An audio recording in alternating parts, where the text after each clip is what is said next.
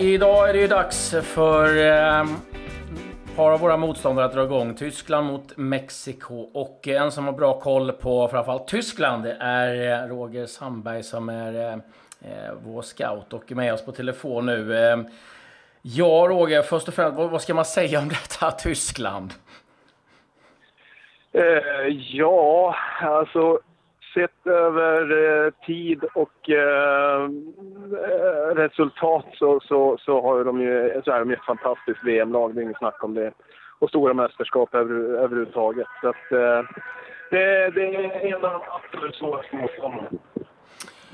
Du, när, när, när, du, när du som scoutar ett lag här, liksom, som Tyskland, som spelarna har du koll på innan, hur, hur går du tillväga? Eh, ja, det, alltså, det, det handlar dels om att se matcher live och försöka bilda sig en uppfattning eh, på det sättet. Eh, och den stora fördelen man har med det, det är ju att man verkligen ser eh, hela planen och man ser eh, allt som händer och man får en känsla av hur snabbt det går också. Eh, men sen är det en hel del jobb med, med analysprogram där vi sitter på datorn och har Eh, som i det här fallet, jag tror vi har tio matcher som vi har, som vi har utgått från eh, inför det här mästerskapet och där vi har sett Tyskland i de senaste tio matcherna och analyserat på, på dator. De tio matcherna då, hur många gånger har du sett dem? Oh, jag ser dem inte direkt sådär från början till slut. Utan jag, jag, vi har ju kategoriserat det så att eh, det är lite grann man bryter ner i spelets skeden så man eh, kanske tittar på speluppbyggnad och då kan man ju få upp alla klipp som har med spel, tusen speluppbyggnad eller om man vänder på det, förhindra speluppbyggnad. Så, så jag, jag, ser inte så mycket matcherna från, från början till slut. Eh, det kanske jag gör en gång, men sen så handlar det mer om att bryta ner det i de här skedena istället. Har de, har de förändrats, tycker du, om vi jämför från senaste mästerskapet? Eh, inte så mycket. Det, det, det, är ungefär samma grundfilosofi. Eh, sen så kanske det är lite, grann, lite annorlunda spelartyper som gör att, och kanske att de själva har förändrats lite grann, eh, de individuella spelarna. Eh, så, så kanske det är lite skillnad, men, men i stora drag så, så skulle jag vilja säga att det är ungefär samma Tyskland. Hur, hur skulle du beskriva deras sätt att spela fotboll? Vad är, det som, vad är, det, vad är deras nycklar?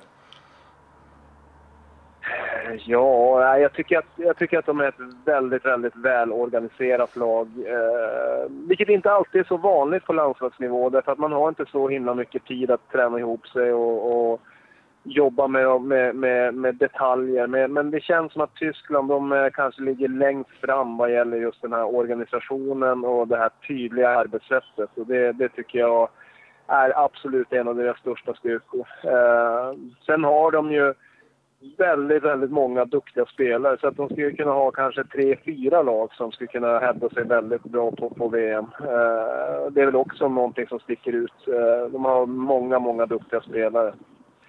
Eh, ja, bara för att nämna några saker. Mm. Hur, hur förvånad blev du när han valde att inte ta med Leroy Sané?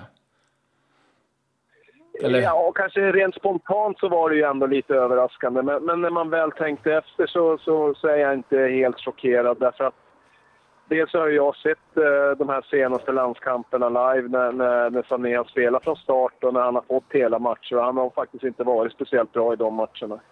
Eh, och sen eh, som sagt var, det finns en enorm eh, konkurrens i, i, i, Tyskland. Och det var ungefär som Löf sa, att eh, de, de hade eh, Royce, de hade, eh, de hade Müller eh, och de har, eh, har ytterligare några alternativ. Så att jag menar, eh, han, han har inte lätt att slå sig in där heller. Och just det här att om, om, om du inte spelar från start, då ska du också kunna bidra i en, i en, i en turnering som är över en månad lång. Och det, det var väl, kunde man också läsa mellan raderna att det kanske inte är Sanés styrka att vara den här lagspelaren om man inte får förtroendet från start. Jag pratar ju alltid om styrkesvagheter. Alltså man tittar man och lite hur säsongen har sett ut för en spelare som, som eh, Hummels. Nu, nu känns det som att man griper lite efter halmstrån här, men, men är det att han... Kan det vara någonting att liksom titta på, att han är liksom ofta står ganska högt upp och kanske inte har den här speeden längre? Eller är det liksom... Eh, är det liksom eh, väl optimistiskt att känna det?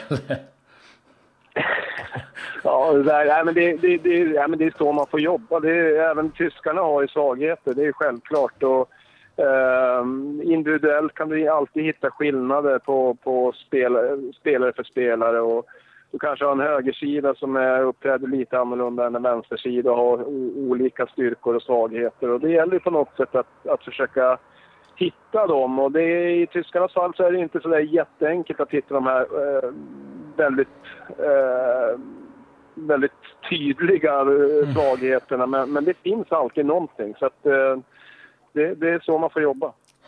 Spelmässigt, liksom, hur, hur, du tycker, liksom, är det Tyskland ett lag som kan passa Sverige? Vi har ju ändå gjort det bra mot Italien, mot Frankrike, mot, mot Holland, mot andra stora nationer.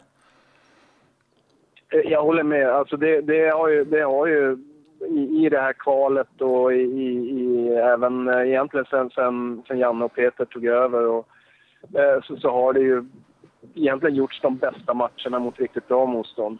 Nyckeln mot tyskarna är ju att de, eh, de är väldigt duktiga på att göra saker med fart och, och inte bara ha ett stort bollinnehav.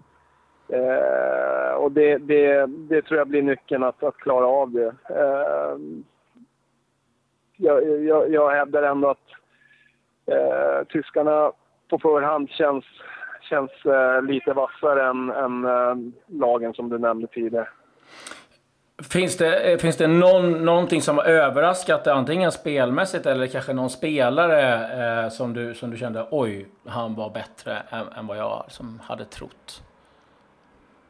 Ja, det, det, alltså det är ju väldigt ty tydligt när det gäller Tyskland. De, de, är, de är ett lag, det är, en, det är en lagmaskin och de har egentligen inga så här tydliga eh, varken superstjärnor som allting går ut på eller heller några svaga kort som, som, man, som man tydligt kan, kan utnyttja. Men, men eh, ska jag nämna någon så blir det ju väldigt tydligt att eh, Joshua Kimmich har varit väldigt viktig för, för landslaget det senaste kvalet och egentligen det senaste året överhuvudtaget. Eh, även i, i Confederations Cup. Eh, där han, han har spelat egentligen allting och han har gjort det i olika roller och han eh, tror jag vann assistligan ganska överlägset i kvalet och hade nio assist eh, där han mestadels var ytterback. Det, det är väldigt bra siffror. Så att, eh, ska jag nämna någon så kanske eh, är det honom då. Mm. Eh, du, målvaktssidan är man ju lite nyfiken på. Det kan jag tänka mig att kanske har vållat lite bekymmer för dig också med tanke på att Neuer har varit borta flera månader. Man har Ter Stegen som har gjort en jättesäsong eh, i Barcelona. Men det känns ändå som att de lutar åt, åt Neuer som sin keeper.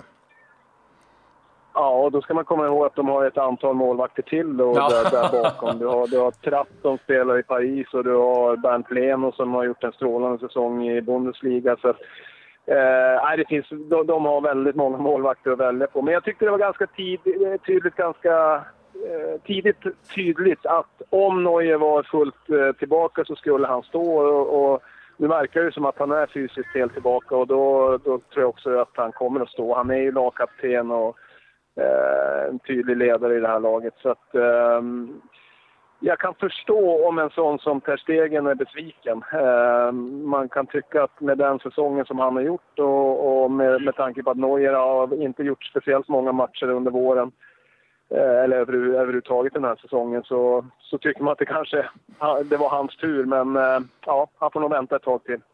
Du, eh, jag vet att du är på väg till, till matcher och ska kolla på Argentina, eh, Island. Vad, eh, lämnar du in rapport efter morgondag, eller liksom efter matchen eh, Tyskland-Mexiko, sen går du vidare till, till nästa lag, eller hur, hur arbetar ni nu?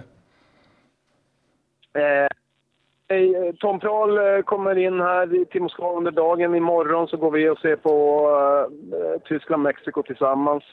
Han har fokus på Mexiko, jag har fokus på Tyskland direkt matchen är spelad så uh, åker vi ut till flygplatsen och flyger till, till, till uh, hotellet där Sverige bor inför Sydkorea-matchen. Uh, och sen är vi med i, i, lite olika roller under den matchen. Och, och, när den matchen är spelad då är mitt fokus fullt helt på, på Tysklandsmatchen och, och förbereda allt som bara går att förbereda in, inför den. Då. Ja, det är härligt. Det måste vara otroligt kul eh, och spännande och, och, och ett härligt jobb. Och, ehm, ja, eh, stort tack Roger att du tog dig tid.